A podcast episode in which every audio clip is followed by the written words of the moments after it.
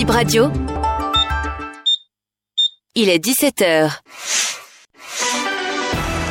Bip Radio, le journal.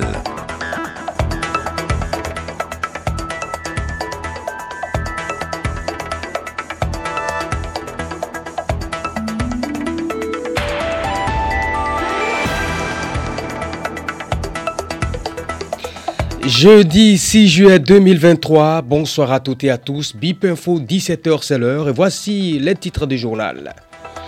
À Gotagon, sous le choc, un habitant du village a été attaqué hier nuit par des individus non identifiés. L'homme est aux soins dans un hôpital à Alada. La dixième promotion des jeunes leaders de la Friedrich Ebert à l'école des sages de la Cour constitutionnelle, c'était ce matin. Les détails à suivre dans une poignée de secondes. Bonsoir à toutes et à tous et bienvenue dans cette édition. Un homme charcuté par un groupe de trois personnes. Cela s'est passé dans un village qu'on appelle à Gotagon. C'est dans l'arrondissement de Damin, commune de Tofo.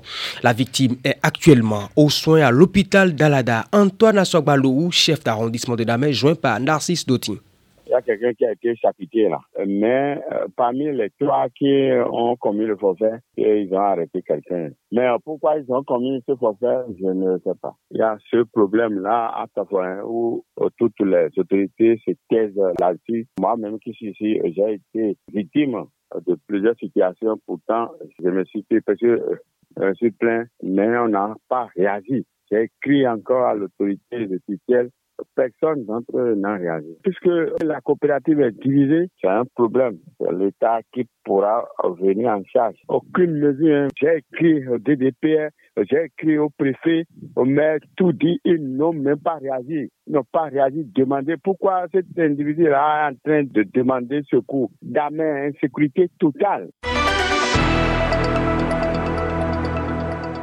Et puisque nous parlons de l'insécurité, le Bénin réceptionne trois hélicoptères français. Cet appui en équipement militaire renforce l'armée béninoise dans sa lutte pour contrer les offensives des groupes armés. Les jeunes leaders du Bénin encadrés par la fondation Friedrich Ebert étaient ce matin au cabinet du président de la Cour constitutionnelle.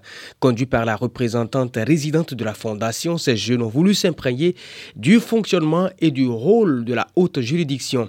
Les échanges ont duré une heure d'horloge. Docteur Iris Notofer, représentante résidente de la fondation Ebert au Bénin.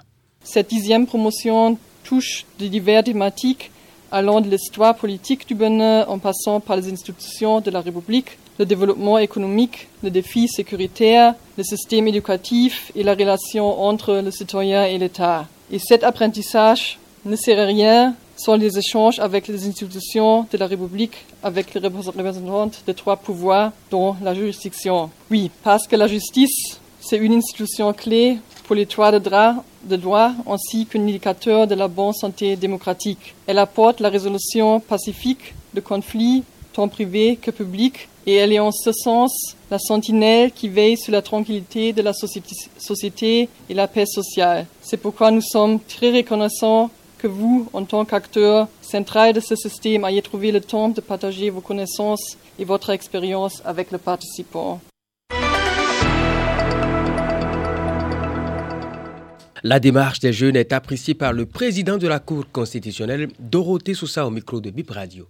Vous vous retrouvez ici aujourd'hui dans un lieu qui euh, symbolise euh, en partie, mais une partie importante, la démocratie de notre pays. Ici, vous êtes dans la salle d'audience de la Cour constitutionnelle du Bénin.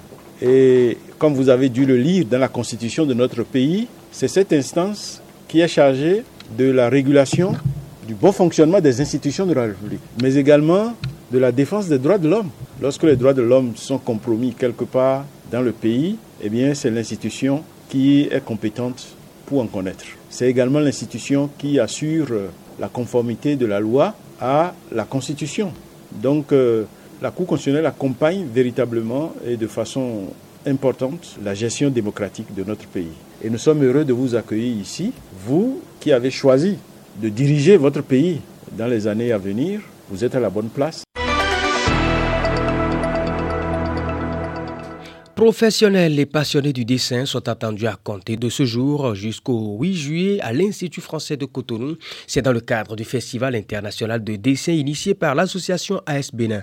Le programme de l'édition va se dérouler autour du thème Elle. Cette édition se veut un levier pour susciter et encourager les femmes dessinatrices du Bénin d'ailleurs. Constantin Adadja, président de l'association AS Bénin. Nous avons l'atelier des enfants, qui est un atelier de dessin où les enfants les plus jeunes sont initiés au dessin. Donc le festival leur permet de, vraiment toucher le dessin, d'apprendre et pourquoi pas euh, avoir envie plus tard de devenir dessinateur.